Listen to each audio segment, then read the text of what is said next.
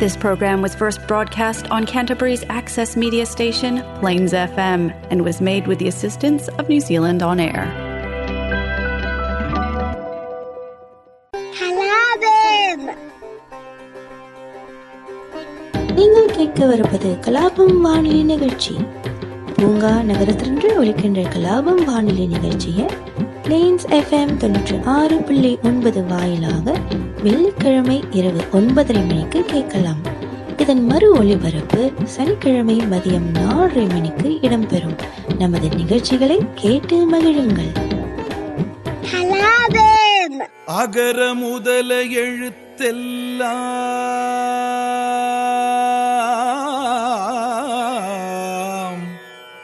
ஆதிபகவன் முதற்றே. உலகு.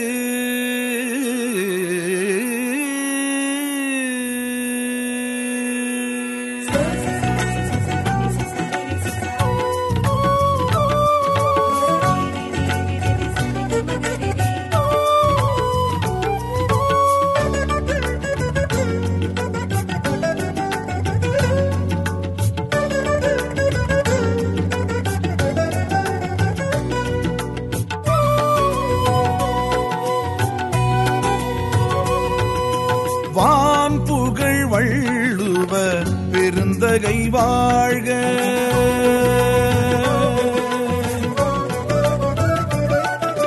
வான் புகழ் வள்ளுவ பெருந்தகை வாழ்க. ஐயன் தேன் தமிழ் தீருக்குறள் பொதுமறை வாழ்க. ஈரடியில் உலக தத்துவம் கூறும் அறம்பொருள் இன்பம் முப்பிரிவாகும். முப்பால் சுவையே கற்பவர் காணும் வள்ளுவன் திருக்குறள் வையத்துள் வாழ்க. வழக்கில் உள்ளதோர் மொழிகளில் உயிர் பெற்று வாழ்க உருப்பெற்று வாழ்க. திரு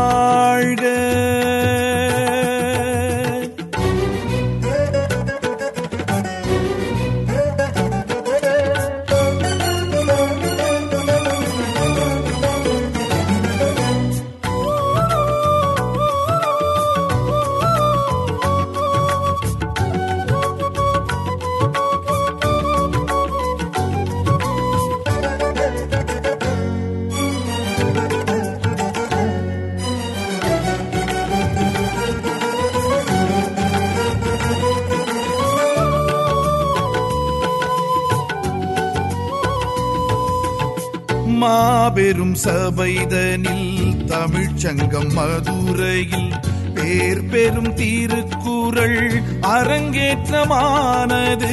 வாழ்வுறும் மொழிகளில் முதல் மொழி தமிழினில் சீர்பெரும் திருக்குறள் தலையங்கமானது. வேறேது? குரலின் பொருளுக்கிணை ஈடேது இயலும் இசையும் இதை பாடாது. சுழல மறுக்கும் சீரேழு குரலின் சிறப்பு கிணை நூலேது. அறிவும் தெளிவும் தரும் தாளாது படிக்க சுவைக்கும் மனமே.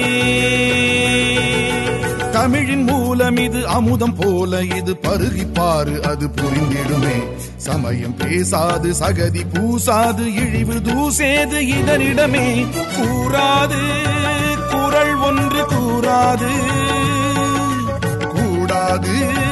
செயல் ஒன்று கூடாது. வாழாது குரல் வழி வாழாது. வாழ்வேது பொருள் கொண்ட வாழ்வேது. தினம் ஒரு குரலினை திருக்குறள் உரையினை மனனம் செய்வோம் நாம் இங்கே. புது புது பொருளினை பொதுவுடை கருத்தினை கவனம் கொள்வோம் நாம் இன்றே. திருக்குறளே திருக்குறளே இசையட்டும் ஒலிக்கட்டும் வள்ளுவன் திருக்குறளே. இனிய வணக்கம் நேயர்களே.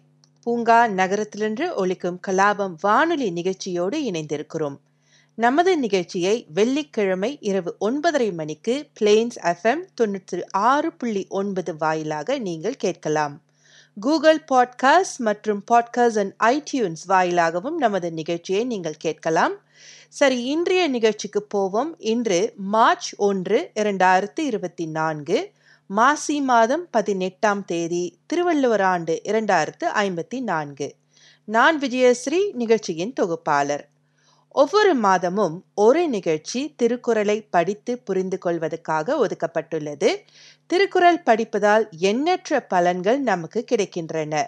வாழ்க்கையை எப்படி அணுகுவது ஒழுக்கத்தை எப்படி பேணி காப்பது இப்படி அடுக்கிக் கொண்டே போகலாம். கலாபம் நிகழ்ச்சியில் இதுவரை பதிமூன்று அதிகா அதிகாரங்களின் குரட்பாட்களை பார்த்துவிட்டோம்.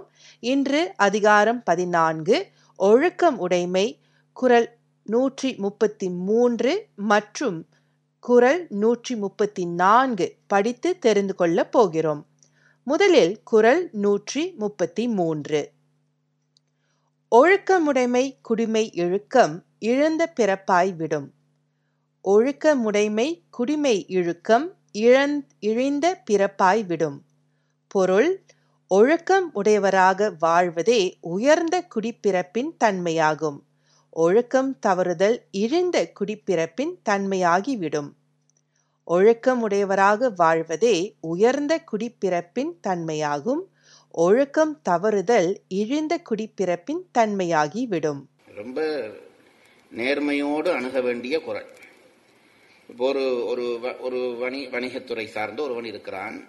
தாழ்ந்த குலத்துக்குள்ளே ஒருவன் இருக்கிறான். ஆனால் வர்ண அந்த வணிகருக்குரிய நேர்மை நீதி முதலியவற்றை எல்லாம் சரியான முறையிலே கடைபிடித்தால் அந்த வர்ணத்துக்குள்ளே இருக்கக்கூடிய உயர்குலத்தவனாக அவன் கருதப்படுவான்.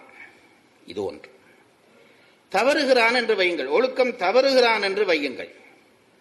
ஒழுக்கம் தவறினால் என்ன நடக்கும் என்றால் குலம் ஒழுக்கத்தை பேணினால் குலத்தினுடைய உயர்குலத்துக்கு வருவான். அப்ப தவறினால் என்ன நடப்பான்? தாழ்ந்த குலத்துக்கு வருவான் அல்லவா நாம் சொல்ல இல்லை. தாழ்ந்த வர்ணத்துக்கே போய் விடுவான் இது ரொம்ப கவனிக்க வேண்டும். இது எல்லாருக்கும் போது. நீ ஒரு வர்ணத்திலே இருந்து அந்த வர்ணத்தினுடைய ஒழுக்கங்களை கடைபிடித்தால் அந்த வர்ணத்துக்குரியிலே உள்ள உயர்குலத்தவனாக நீ கருதப்படுவாய். அந்த ஒழுக்கத்தை நீ கடைபிடிக்க தவறிவிட்டால் தாழ்குலத்தவனாவதல்ல. அதைவிட கீழ் வர்ணத்துக்குரியவனாக நீ போய்விடுவாய். இது ஒன்று. ரெண்டாவது நீ எவ்வளவுதான் உன் குல உன் வர்ணத்துக்குரிய ஒழுக்கத்தை சரியாக கடைபிடித்தாலும் அதற்கு மேற்பட்ட வர்ணத்துக்கு நீ போக முடியாது. இதெல்லாம் நமக்கு குழப்பம் தருகிற இடங்கள். இது நான் நான் உண்மையிலே எனக்கு ரொம்ப சந்தோஷம். இதை சொல்லி வச்சுட்டு போகிற பதிவும் பண்ணுகிறபடியா சந்தோஷம். இல்லாட்டி இதை எப்படியே கெடுத்துடுவார்கள். அப்போ ஒரு கேள்வி பிறக்கும். இந்த ஒழுக்கத்தை கடைபிடிக்கிறவன் ஏன் அதற்கு மேல்பட்ட வர்ணத்துக்கு போகக்கூடாது என்றால் வர்ணம் என்பது அவனுடைய பிறவி இயல்பு. வர்ணம் என்பது அவனுடைய பிறவி இயல்பு. பிறவி இயல்பிலே அந்த அந்த பிறவி இயல்பு சார்ந்த வர்ண ஒழுக்கத்தை கடைபிடித்தால் அந்த வர்ணத்தின் உச்சம் வரையும் போகலாமே தவிர அந்த ஒழுக்கத்தை கடைபிடித்து இவன் அடுத்த வர்ணத்துக்கு போக முடியாது. எனக்கு வணிகம் என்பது என்னுடைய இயல்பாக இருக்கிறது. வணிக ஒழுக்கத்தை கடைபிடித்தால் வணிகத்துக்குள்ளே உச்சமாக போகலாம். நான் பிறகு சத்திரியனாக போவேன் என்றால் அது பிறவி இயல்பு மாற வேண்டும். நான் சொல்லுகிறது உங்களுக்கு புரிகிறதா? பிறவி இயல்பு ஒருத்தருக்கு ரத்தத்தில் இருக்குன்னு சொன்னேனே. அவன் அவன் ரத்தத்தோட கொண்டு வருகிறான். அப்ப நான் எனக்கு வணிகம்தான் என்னுடைய இரத்த இயல்பு என்றால் நான் அதுக்குள்ளே உயர்ந்தவனாகலாமே தவிர அடுத்ததாக போனேன் என்றால் என் பிறவி இயல்புக்கு மாறு அது. இதன் போகக்கூடாதுன்னு ஒன்றும் சட்டம் வைக்க இல்லை. அறிவுத்துறையிலே உச்சத்துக்கு போனால் ஆண்பால் பெண்பாலே பார்க்கப்படாது. அதுதான் அறிவுத்துறை. இப்ப நாம எல்லாம் நம்ம நம்ம நிலையில நின்று அவர்களை பிடிச்சு கீழே இறக்குகிறோம். ஏன் மேலே போகும் அடுத்த வர்ணத்துக்கு போக முடியாது? அடுத்த வர்ணம் என்பது அவனுடைய ரத்தத்திலே இல்லை. இப்ப அவனுக்கு வணிகத்தன்மை தான் இருக்கு. நீ எவ்வளவுதான் வணிக ஒழுக்கத்தை கடைபிடித்தாலும் நீ பிராமணனா போக முடியாதுன்னா பிராமண பிறவி என்பது அது கல்விக்குரிய ஒழுங்கு. கல்விக்குரிய வேலை அல்ல உன்னுடைய வேலை. நீ அதுல உச்சம் தொடலாம். ஆனால் தாழ்ந்தாயானால் அதை விட கீழே இறங்கி விடுவாய். அந்த குலத்துக்கே உரியவனாக இல்லாமல் அந்த வர்ணத்துக்குரியவனாக இல்லாமல் தாழ்ந்த வர்ணத்துள் ஒருவனாக நீ கணித்து மதிக்கப்படாமல் விடப்படுவாய் என்பதைத்தான் சொல்லுகிறார். இது ரொம்ப நீங்க கவனிக்க வேண்டிய விஷயம். தன் ஒழுக்கம் கடைபிடித்தால் வர்ணத்து குலத்தினுடைய உச்சம் போகலாம். அதை கடைப்பிடிக்காத பட்சத்திலே அதற்கு கீழ்ப்பட்ட வர்ணம் வரைக்கும் நீ போவாய் என்பதைத்தான் இந்த குரலுக்கு உரையாக பரிமேலழகர் சொல்லுகிறார். ரெண்டு சொல்லையும் எவ்வளவு தூரம் பரிமேலர் கவனிச்சிருப்பார் பாருங்க. ஒழுக்கமுடைமை குடிமை என்றார். ஆகவேதான் பரிமேலழகர் சொல்லுகிறார் நீ நல்ல பண்புகளை பேணால் அந்த அந்த வர்ணத்துக்குள் உயர்ந்தவனாய் கருதப்படுவாய். நீ அந்த பண்பை பேணவே இல்லையா? அந்த வர்ணத்தின் தன்மையே உன்னிடம் இல்லை என்றுதான் அர்த்தம். ஆகவே அதை விட தாழ்ந்த வர்ணத்திலே போய் நீ இருப்பாய். இதுதான் சொல்ல வருகிறார். அந்தந்த வர்ணத்துக்குரிய குணங்கள் இருக்கிறதாலே வருகிற சிறப்பை விட இல்லாதாலே வருகிற குற்றம் என்பது மிக மோசமானது. இருந்தால் என்ன செய்ய போகிறாய்? இப்போ இருபத்தஞ்சு இருபத்தஞ்சு புள்ளியா நாலு வர்ணத்துக்கும் போட்டு வையுங்க. போட்டு வைத்தால் நீ ரெண்டாவது வர்ணத்திலே பிறந்து விட்டாய். அந்த இருபத்தஞ்சு புள்ளியும் பூரணமா இருந்தால் ரெண்டாவது வர்ணத்தில் உச்சம். அந்த இருபத்தஞ்சு புள்ளி உனக்கு இல்லையா? அடுத்த வர்ண லிஸ்டுக்குள்ளே நீ வந்து விடுவாய். பண்பாட்டிலே அடுத்த லிஸ்டுக்குள்ளே வந்து விடுவாய். இது எல்லா வர்ணத்துக்கும் பொருத்தம். பிறப்பை மட்டும் வைத்துக்கொண்டு நாம் உயர்வர்ணம் என்று சொல்லிக்கொண்டு எல்லாரும் இருக்கிறார்கள். நீ அந்த அந்த தொழிலுக்குரிய வேலை செய்தால்தான் நீ அந்த வேலை உள்ளவன். அந்த தொழிலுக்கென்று சில குணங்கள் இருக்கிறதல்லவா? சில கடமைகள் இருக்கிறதல்லவா? இன்றைக்கு சம்ப பொருளாதாரத்தை கொண்டு வெள்ளைக்காரர்கள் நம்மை மயக்கி விட்டார்கள்.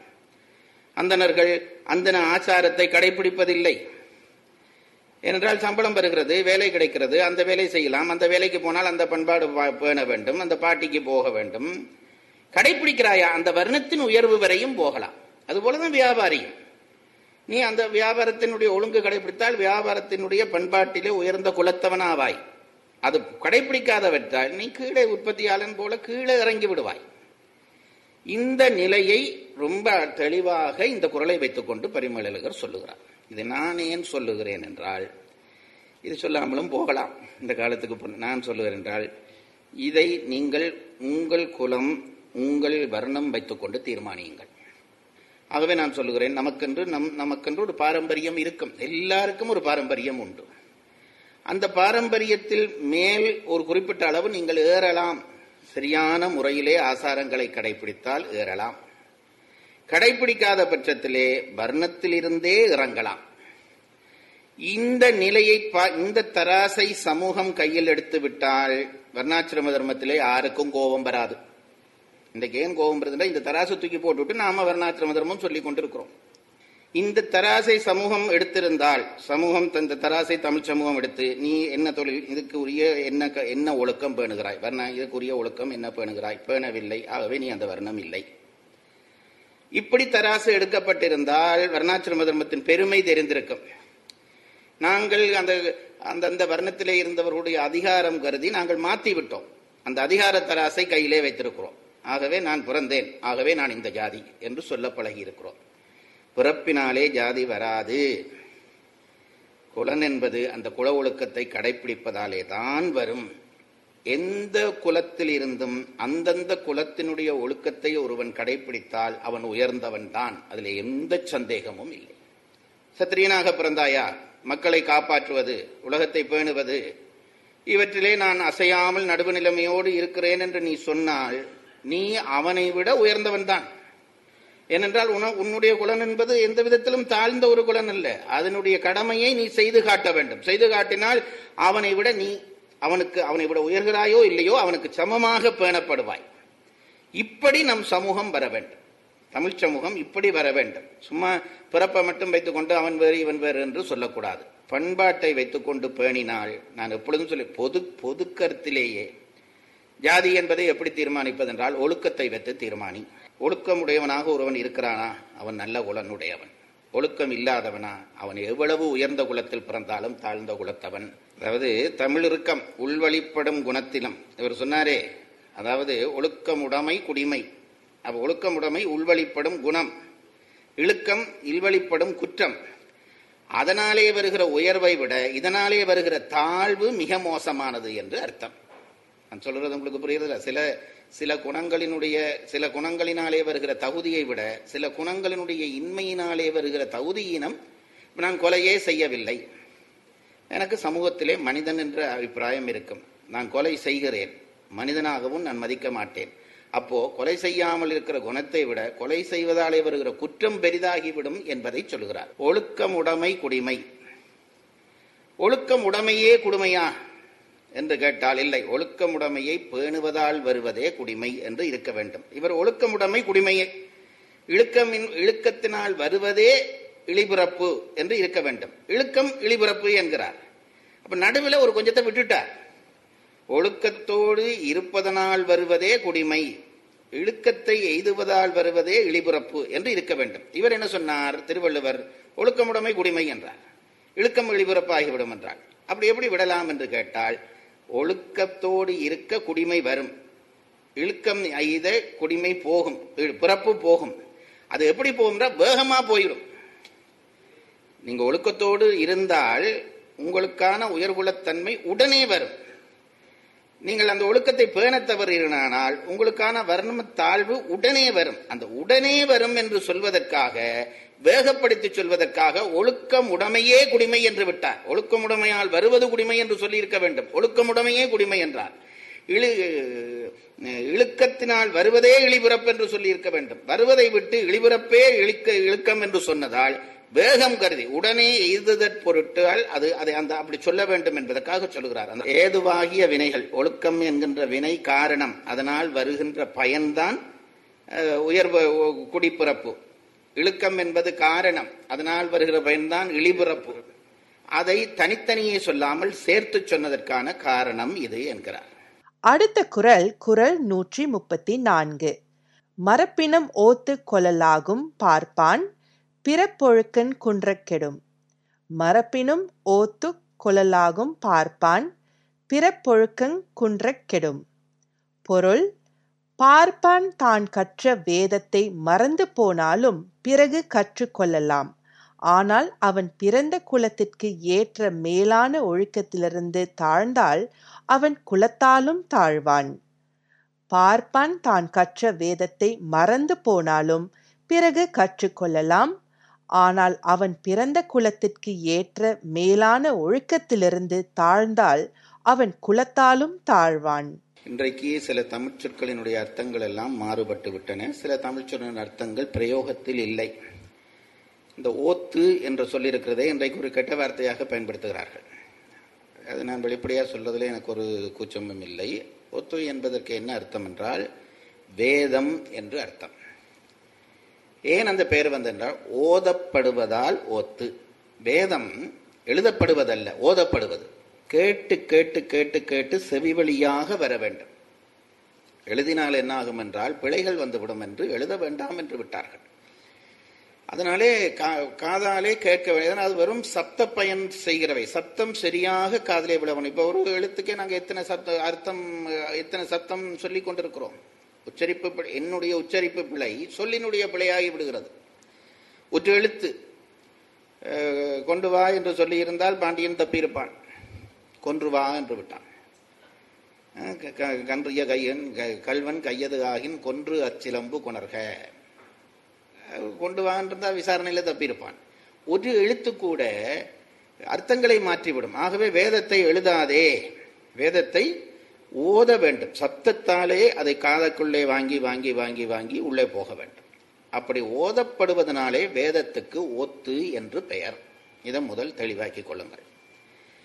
இங்கே அடுத்த விஷயம் சொன்னாங்கள் குலம் பற்றி வர்ணம் பற்றி பேசணும் ரொம்ப முக்கியம் பரிமளர் ஒன்றும் சும்மா சொல்லவில்லை தன் கருத்தை ஏற்றவில்லை. திருவள்ளுவர் சொன்னதைத்தான் சொல்கிறார் என்பதற்கு அடுத்த அதிகா அடுத்து இப்ப வர்ற குரல் சான்று. முதல் குரல் படித்தோமே அது திருவள்ளுவர் கருத்து தான் பரிமளர் கருத்து இல்லை அதுதான் சொல்லுகிறார். மரப்பினும் ஒத்துக்கொள்ளலாகும் என்னென்றால் மறந்து போனால் கூட ஒரு பிராமணன் வேதத்தை பின்னாலும் படித்துக் கொள்ளலாம். ஆனால் பிறப்பொழுக்கம் குன்ற கெடும் வேதத்தை மறந்தால் குற்றமில்லை.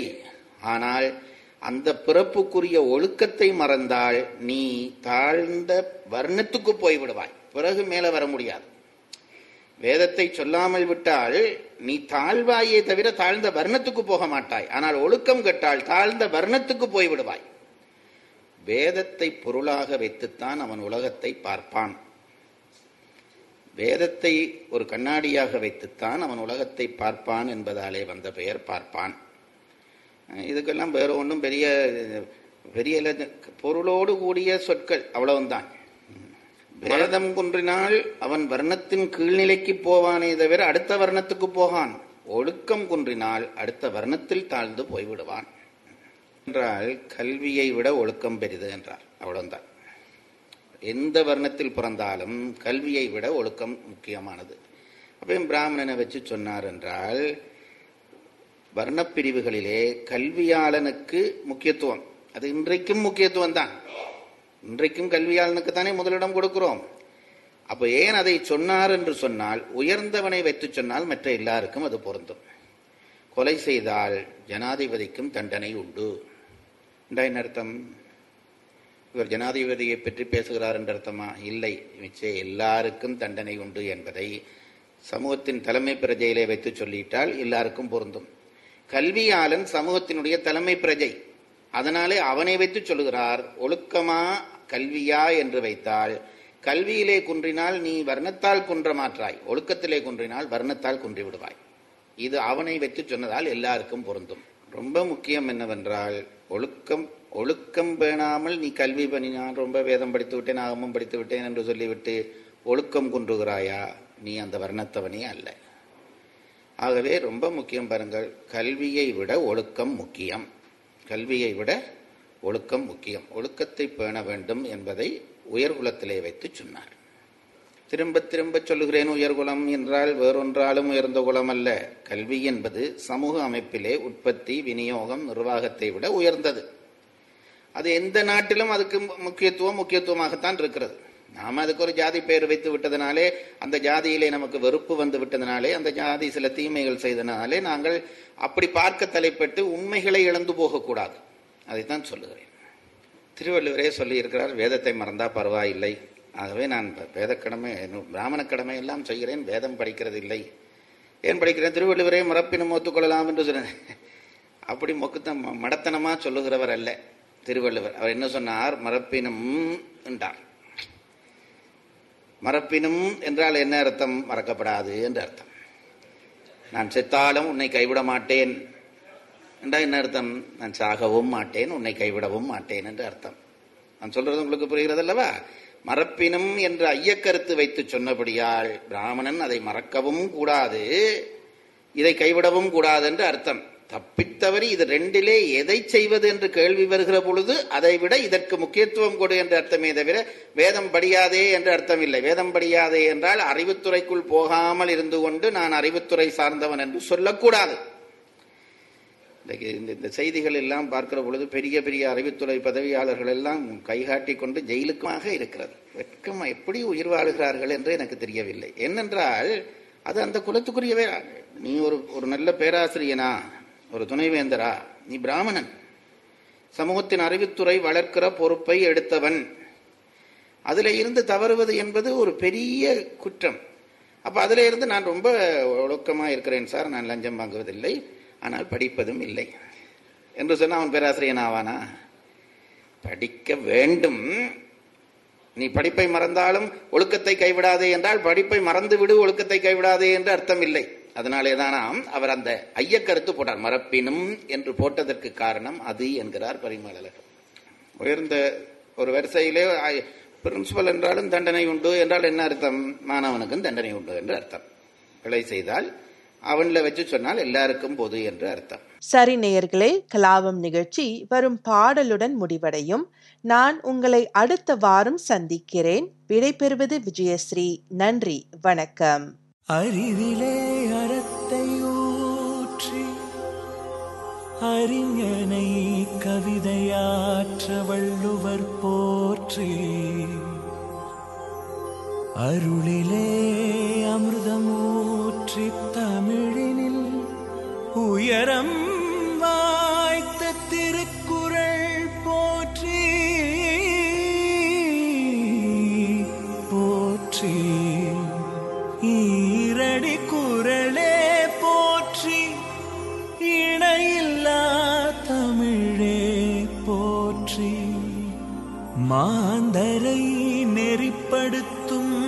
மணித்தமிழ் மருந்தே போற்றி உயிர்களே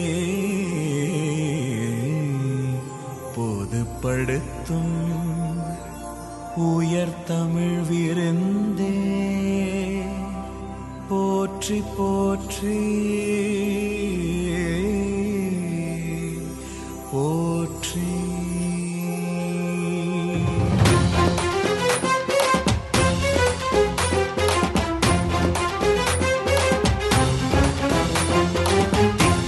கெட்டும் குரலெட்டும் படி எங்கும் தமிழ் சொட்டும் விசை கட்டி கொண்டோமே கொண்டோமே. நடமிட்டும் மடவிட்டும் புகழ் முட்டும் குரல் சொல்லும் சதி தட்டி கொண்டோமே